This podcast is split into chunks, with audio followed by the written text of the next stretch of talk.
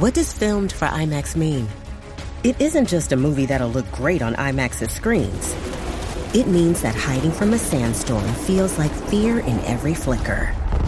And every triumph is felt in every sound wave. And the things we've only imagined, you can truly experience those too. That's what filmed for IMAX means. Get tickets to experience Dune Part 2 now and IMAX's exclusive expanded aspect ratio.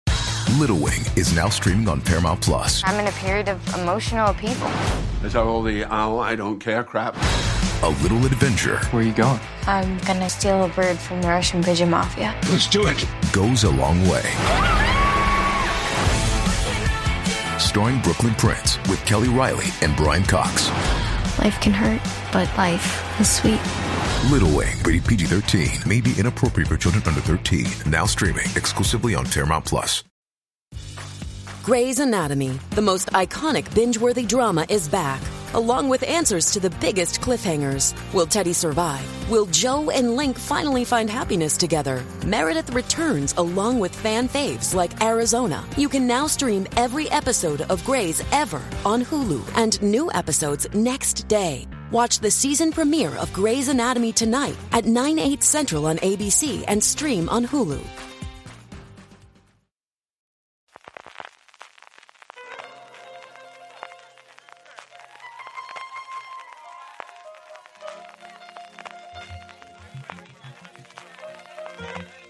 Estás escuchando Fuera de Series con CJ Navas.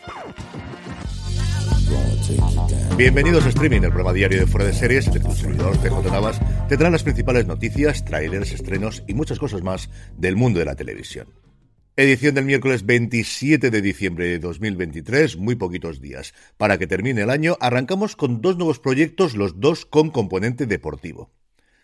El primero de ellos es una serie que va a protagonizar Kevin Hart para Peacock alrededor del combate de regreso de Muhammad Ali dos años y medio después de no poder pisar un ring por su negativa a ser llamado a filas en los Estados Unidos. Combatió en Atlanta, Georgia, con el que en ese momento era el número 4 de los pesos pesados del mundo, Jerry Quarry. Un combate que fue tremendamente conocido por quién era Ali, porque prácticamente todo el mundo que era alguien en el mundo afroamericano de Hollywood especialmente se desplazó hasta Atlanta para ver el combate. Teníamos a Sidney Poitier, a Harry Belafonte, a Bill Cosby, antes de ser el actual Bill Cosby, a Diana Ross y a las Supremes, es decir, todo el mundo que era alguien no se quiso perder el combate y por el atraco de más de 200 personas que se produjo a la finalización del mismo. Al parecer los atracadores lo que hicieron fue entregar unas invitaciones a una fiesta posterior al combate. Les invitaban a una fiesta a las afueras de Atlanta, en uno de los mejores barrios negros de la ciudad, y allí cuando llegaban les encañonaban, le quitaban la ropa, le quitaban todas sus pertenencias y los metían desnudos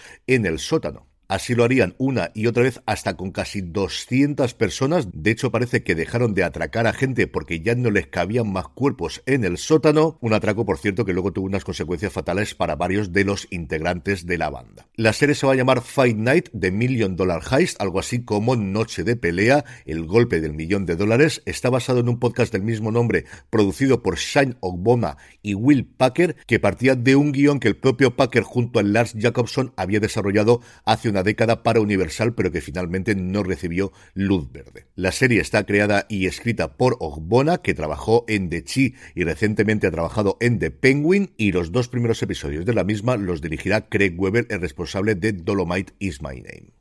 Por su lado, David Beckham, después de protagonizar de alguna forma su propia serie documental para Netflix, parece que le ha cogido el gusto a esto de los documentales deportivos y su productora Studio 99 se ha aliado con Fullwell 73, la productora responsable de El último baile con Michael Jordan, para desarrollar una serie para SPN sobre los galácticos.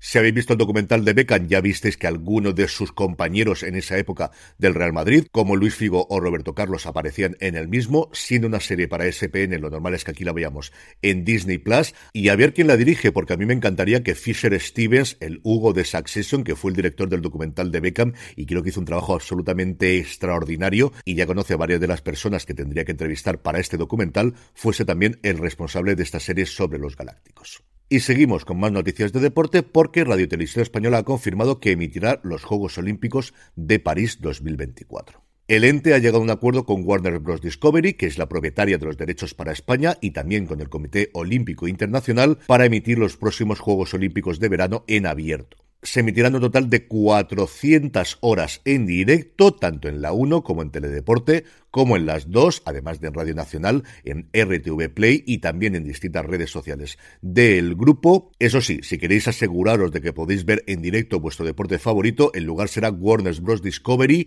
tanto en Eurosport como yo creo que Max. Yo estoy casi convencido de que Max tendrá una opción, no sé si de pago o gratuita, para poder ver lo que queramos del deporte, para poder ver lo que queramos ver de los Juegos Olímpicos de París, que se celebrarán entre el 26 de julio y el 11 de agosto. De esta forma, Radio Televisión Española se asegura tener los Juegos Olímpicos tanto de verano como de invierno hasta al menos 2032, porque las siguientes ediciones de invierno, tanto la de Cortina d'Ampezzo de 2026 y la de los Alpes franceses de 2030, ya la tenía confirmada y exactamente lo mismo ocurría con Los Ángeles 2028 y Brisbane 2032. Comentando ya distintas fechas de estreno que nos han avanzado las cadenas de cara a enero, comenzamos hablando de los distintos documentales que va a ofrecer Movistar Plus en el primer mes del año. El 4 de enero nos llegan Los 2010, producida por Tom Hanks y Gary Gottsman. Es la última entrega de la serie documental que narra los principales acontecimientos que ocurrieron entre 2010 y 2020. El 8 de enero nos llegará Roger Federer, La Perfección Suiza, un documental que repasa la vida y carrera de este icono del deporte de la raqueta. El 13 de enero nos llega Cristina García Rodero, La Mirada Oculta, un documental que explora la figura y el trabajo de la fotógrafa Cristina García Rodero, la primera española en entrar en la prestigiosísima agencia Magnum de fotografía. El 15 de enero nos llega La Guerra del Hachís, una serie documental dirigida por Víctor Méndez Sanguos, que trabajó en Narcogallegos, que recorre todos los aspectos alrededor de una de las drogas más consumidas y que tiene en España su gran puerta de entrada. Dos días después, el miércoles 17, se estrena Israel-Palestina, Historia de un conflicto, una serie documental que nos enseña el periodo olvidado pero clave para entender el conflicto palestino-israelí, sus inicios, el mandato británico y sus raíces. El 25 de enero, Prehistoria, Últimos Secretos, en cuyos dos episodios conoceremos los albores de la humanidad, cuando se cumplen 100 años del descubrimiento del hombre de Pekín y que promete tener espectaculares dramatizaciones. Y por último, el sábado 27 de enero Nuclear Now, donde el director estadounidense Oliver Stone se pregunta en este documental cómo podría ayudarnos la energía nuclear para combatir el cambio climático y la pobreza energética. Por su parte, Apple TV Plus ha confirmado las fechas de sus estrenos hasta el próximo mes de marzo y agarraos porque hay unas cuantas y eso que creo que no son todas las que se van a estrenar en estas fechas. La primera en estrenarse va a ser Historial Delictivo el próximo 10 de enero, este nuevo thriller británico, protagonizado por Peter Capaldi y Kush Jumbo, del que os podréis hablar dentro de muy poquito, el 26 de enero, una de sus grandes apuestas para el 2024, Los Amos del Aire, así es como se llama Masters of the Air. En España, la serie que cierra la trilogía que comenzaron Steven Spielberg y Tom Hanks, primero con Hermanos de Sangre o Band of Brothers y posteriormente con The Pacific, las series de HBO que también se pueden ver y además han sido un exitazo, sobre todo de Pacific, curiosamente, en Netflix. En este caso nos centramos en la batalla aérea, la batalla del canal entre Alemania y el Reino Unido. El que ya hemos podido ver es absolutamente impresionante, como por otro lado estábamos convencidos de que iba a ser. El 14 de febrero nos llegará la primera temporada, porque ya está confirmada una segunda temporada de New Look, la serie centrada en Christian Dior, al que va a dar vida Ben Mendelssohn en ese resurgimiento de la moda de París después de la Segunda Guerra Mundial, en el que todavía están Coco Chanel y Valenciaga, procedente de la época de los años 20-30 en la capital francesa, y en el que llega arrasando Christian Dior con su colección especialmente en el año 47. Una serie en la que no solo veremos esta etapa de la vida de Dior, sino que nos remontaremos a la ocupación nazi de París y veremos el punto de colaboracionismo de muchas de estas personas conocidas de la élite francesa, de la élite de la moda francesa, que se han ido revelando sobre todo en los últimos tiempos, especialmente Coco Chanel. El 16 de febrero, Café para muy cafeteros, serie documental sobre la dinastía de los New England Patriots. Mira, hoy no me he puesto la gorra suya y hoy es cuando me tocaba. Ay, señor, de verdad, esto de grabar a estas horas de la mañana tiene estas cosas. En fin, 20 años maravillosos con Tom Brady, con Bill Belichick, con su propietario también, Robert Kraft. Seis anillos les contemplan, una de las mayores dinastías, ya no solamente del fútbol americano, sino en general del deporte profesional estadounidense y con entrevistas exclusivas a los tres principales artífices que os os comentaba hace un momento y parece que les preguntan de por qué llegó finalmente ese divorcio y esa marcha de Brady del equipo para ganar al año siguiente su séptimo anillo con los Tampa Bay Buccaneers. No abandonamos el deporte porque el 21 de febrero se estrena el Mundial de Messi, el ascenso de la leyenda, un documental en cuatro partes que sigue la vida del astro argentino preparándose para el Mundial que por fin pudo ganar hace apenas un año en Qatar. El 21 de febrero, ciencia ficción, que sabéis que Apple TV Plus tiene mucha creencia por este género, una serie llamada Constelación, creada por Peter Harness, que ha trabajado tanto en Doctor Who como en Wallander, y protagonizada por Nomi Rapaz y Jonathan Banks en su primer gran papel después de dejar de hacer de Mike Ermatrauz en Breaking Bad y Better Call Saul. En la serie, Numi Rapaz interpreta a Joe, una astronauta que regresa a la Tierra después de una desastrosa misión en el espacio y empieza a descubrir que hay piezas clave de su vida que parecen faltar. El 15 de marzo nos llega Manhunt, la caza del asesino, una serie histórica sobre la persecución de los autores materiales e intelectuales del magnicidio del asesinato de Abraham Lincoln, protagonizada por Tobias Menzies. Y el 20 de marzo, Pan Royal, la serie protagonizada por Kristen Wiig, en la que intenta meterse en la alta sociedad de Palm Beach. Y terminamos, como suele ser habitual, con cositas de industria. Tres cosas rápidas para comentaros hoy. Por un lado, Prime Video ya ha confirmado que el 29 de enero va a incorporar ya los anuncios a Prime Video, inicialmente solo en Estados Unidos, Reino Unido, Alemania y Canadá, pero nosotros junto a Italia, Francia, México y Australia iremos justo detrás. En su carta dicen que no te preocupes, que no tienes que hacer nada, que todo lo vas a poder ver exactamente igual, eso sí, a partir de ahora con anuncios, salvo que pagues, en el caso de los clientes americanos, 2,90 dólares. Una cantidad que, por cierto, puedes pagar desde ya para asegurarte que no vas a tener anuncios a partir del 29 de enero. No sabemos, como os digo, cuándo llegará a España, ni tampoco este precio para evitar los anuncios, si serán la traslación habitual que hacemos de dólar por euro, 3 euros en España, o será una cantidad superior o inferior. Y por otro lado, os he dicho tres, no, son dos, son dos cosas las que os quiero comentar hoy. Una cosa curiosísima aquí en España y es que Martínez y Hermanos, el programa de Movistar Plus, el programa presentado por Dani Martínez, se muda a 4. Hasta la fecha se han emitido cuatro temporadas del espacio y como os digo, su quinta temporada se podrá ver ya no en el canal de pago, sino directamente en abierto en 4. Pasando ya a vídeos y trailers, Prime Video ha sacado un breakdown, un análisis propio emitido directamente por ellos de los tres episodios de Richard que inicialmente emitió la plataforma. No sé si lo van a hacer con el resto de episodios, pero al menos es una cosa curiosa que la propia compañía produzca este tipo de contenido que ha sido una cosa habitual en YouTube, pero siempre por canales independientes. Por su parte, Netflix nos ha mostrado ya un primer vistazo, un primer tráiler de la segunda parte de Rebel Moon. La película tiene unas críticas espantosas, pero se ha visto muchísimo durante estos días, a ver cuando salga el top 10 de Netflix cómo queda comparado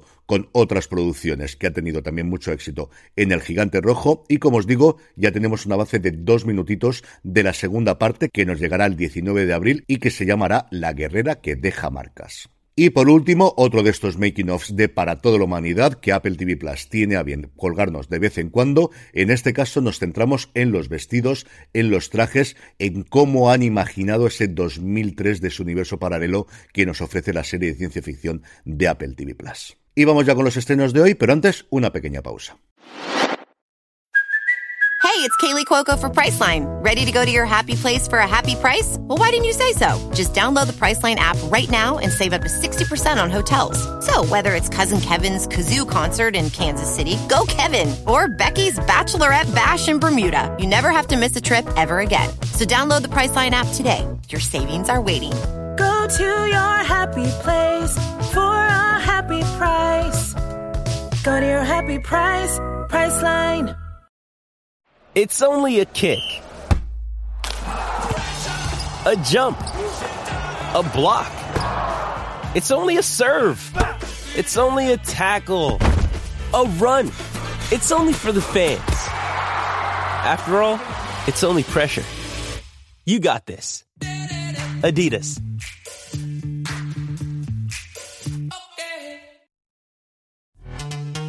This episode is brought to you by Pepsi Wild Cherry. Pepsi Wild Cherry is bursting with delicious cherry flavor and a sweet, crisp taste that gives you more to go wild for. Getting wild may look different these days, but whether it's opting for a solo Friday binge watch or a big night out, everyone can indulge in their wild side with Pepsi Wild Cherry. Also available in Zero Sugar. So grab a Pepsi Wild Cherry and get wild.